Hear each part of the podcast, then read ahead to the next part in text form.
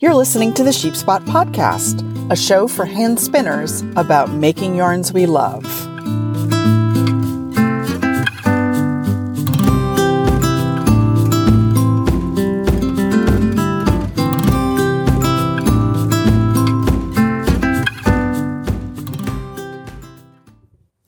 Hey there, sheep spotters. Welcome to episode 57 of the Sheep Spot Podcast. I'm Sasha from sheepspot.com, where we are laser focused on helping you make yarns you love with beautiful fibers and top notch instruction. In the last episode, I left you with a cliffhanger. And I know that was a little cheesy, and you're just going to have to blame it on HBO and Chernobyl. In this episode, I'm going to pick up my spinning story where we left off. So here's a quick reminder of where we left things. I was in a hotel room in the Berkshires trying to spin some merino top on my brand new wheel and feeling like a total capital L loser.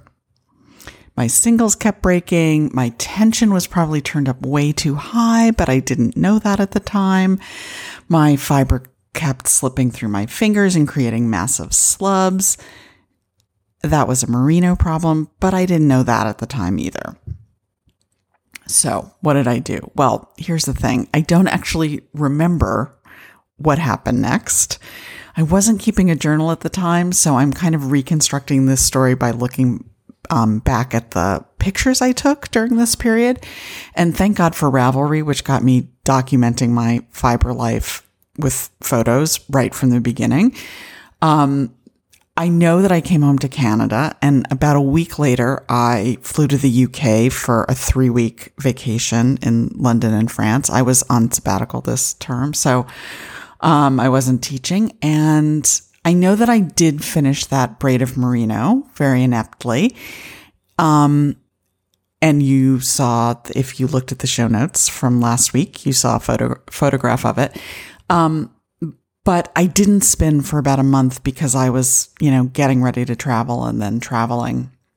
Um, but I think during that time, I must have done some online research that suggested that I needed to try some other fibers because when I got back from France, I immediately ordered a bunch of BFL and then I spun it.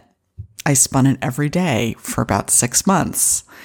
I will put a picture of one of the early BFL yarns into the show notes.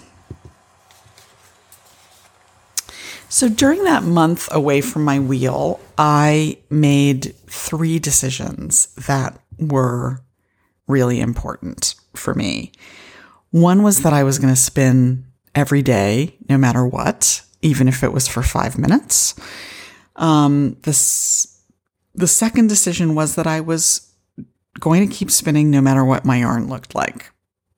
No judgment, just practice for as long as it took. I was going to make bad yarn every day until I started making better yarn.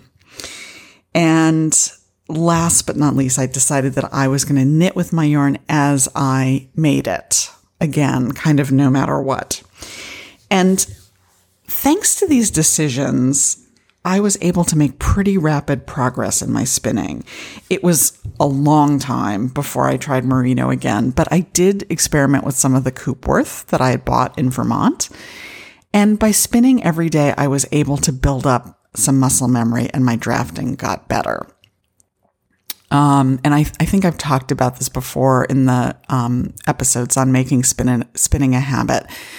Um, you don't have to do something for a long time, for like, you know, hours at a time in order to build up muscle, muscle memory. It's actually more efficient to do something more frequently for shorter amounts of time. So I didn't know that at the time, but, um, but I, it's true. And, um, it definitely helped. And knitting with my early yarns, um, was really important because it taught me that I could make some completely serviceable and even, you know, kind of fun and funky projects with imperfect yarns. And um, so and that was really, really useful. I, I learned how, just how forgiving, um, knit fabric is and how many different kinds of yarn can look good in that kind of, um, textile structure. And I've actually put a bunch of pictures of my early yarns into the show notes if you want to go look look at them. They're all um, there's a group of them, and they're all sort of from this maybe three month period from uh, December through February, December uh, 2009 through February 2010. Um, so I was happily spinning away, and I was making a lot of yarn. Probably made more yarn during that period than I have ever since. Um, and I was getting better little by little. But I knew that I could really only make so much progress on my own. I began reading everything I could get get my hands on, and I totally devoured those early spinning videos from Interweave. Um, I can vividly remember watching Abby Franquemont's um, drafting video. I'll put a link to that in the show notes as well. And Judith MacKenzie's plying video, which really improved my plying so much. Um, and they helped some. Um, I, and I, I can remember watching that video of Abby's over and over again while I tried to like figure out long draw. Um, but as it happened, I didn't really learn long draw from that video. Um, I decided I needed to try taking some in person classes again. And this time, instead of just sort of wandering into somebody's studio and signing up for classes with her on the spot, uh, I was actually going to do some research and do my best to study with teachers who really, really knew both how to spin and how to teach spinning. And that's what le- led me to the spinning loft, which at that point lived in Howell, Michigan. So this was back when Beth Smith owned the spinning loft, and I had seen some of her uh, spinning videos on YouTube. One of them taught me how to spin from the fold. And Howell, Michigan is about three hours away from me. That's each way.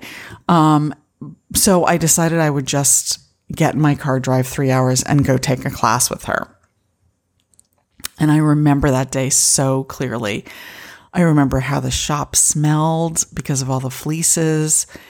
Um, I remember buying a Lazy Kate, which is still my favorite Kate ever. They don't make them anymore. Um, from Beth's daughter Chelsea um, before Beth got to the shop. And I remember how excited I was before the class started. Beth was, well, everything that Beth is smart and funny and beautiful and irreverent. And um, I remember that midway through the class, she made us all stop to take a chocolate break, which convinced me that I was, you know, in the right place. And I discovered that long draw is so much easier if you are using the right fiber as you're learning. I learned that I had my brake band set up wrong. that was embarrassing. And that I should synch- synchronize my treadling with my drafting. That totally blew my mind. Um, so I was officially hooked. I was hooked on Beth, uh, on the shop, and on taking classes with people who really knew their stuff. While I was there, I signed up for an upcoming class with Maggie Casey. Um, and that was where I really learned long draw. I learned it really from Maggie Casey. Um, and that was how I started four years of driving to Michigan three hours each way as often as I could to take classes. And I talk about most of them uh, on my old podcast, SpinDoctor. I'll put a link in the show notes. Um, and by midsummer 2010, I can honestly say I was making yarns that I was proud of. So, if you're a new spinner, I think there are a few takeaways from my story that you can adopt and put into practice uh, to get better really quickly. So, the first one would be find a fiber that you get along with and just spin that one for a while. Like, don't control the number of variables you're working with. Um, and if you're spinning the same fiber, that's going to give you lots of time to kind of figure it out, get comfortable with it, figure out your draft. Um, the other thing, and uh, the second thing I want to suggest is that you spin as frequently as you can, even if it's just for 10 minutes at a time. Um, that you suspend judgment. This is a hard one, I know. Um, but you gotta let yourself make mistakes and you've got to not beat yourself up about them because the minute you start the bad self talk about your yarn, you your brain says, "Well, this isn't fun. I don't really want to do this because I just beat myself up about it." So you really have to just consciously make a decision that you're not going to do it. Um also use your yarns even if you don't think they're good enough. Just even if you're knitting swatches with them, use them or or weaving swatches with them or crocheting swatches with them. Use them it will teach you so, so much about what you like about your yarns, what you want to change about them. It's huge. Um, and then the last thing is get yourself the best instruction that you absolutely can given your location and your resources.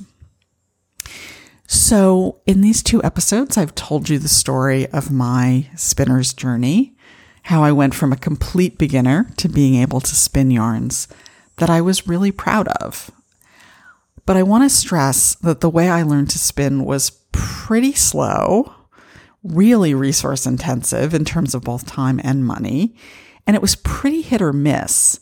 I took classes when and where I could find them. There was no clear progression or plan, and I really had no vision of the totality of what was required to become the spinner I wanted to be. I made it through, as have generations of spinners before me. But the question I've been asking myself over and over again as I create the Sheep Spotter Society and reflect on my own journey as a spinner has been Is there a better way? Is there a better way to learn how to spin? is it possible to create a new kind of spinning education that would be faster, easier, cheaper, and less overwhelming? And I think the answer to that question might just be yes. Wait, is that a cliffhanger? I think maybe it is. My darlings, that's it for me this week. You will find lots of pictures of my handspun from my first year of spinning in the show notes for this episode.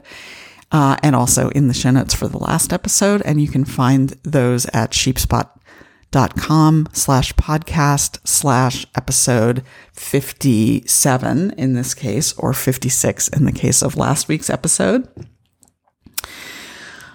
Uh, dude, thank you so much for listening. I will see you next week when we will go back to my Via Yante project and talk about fiber prep.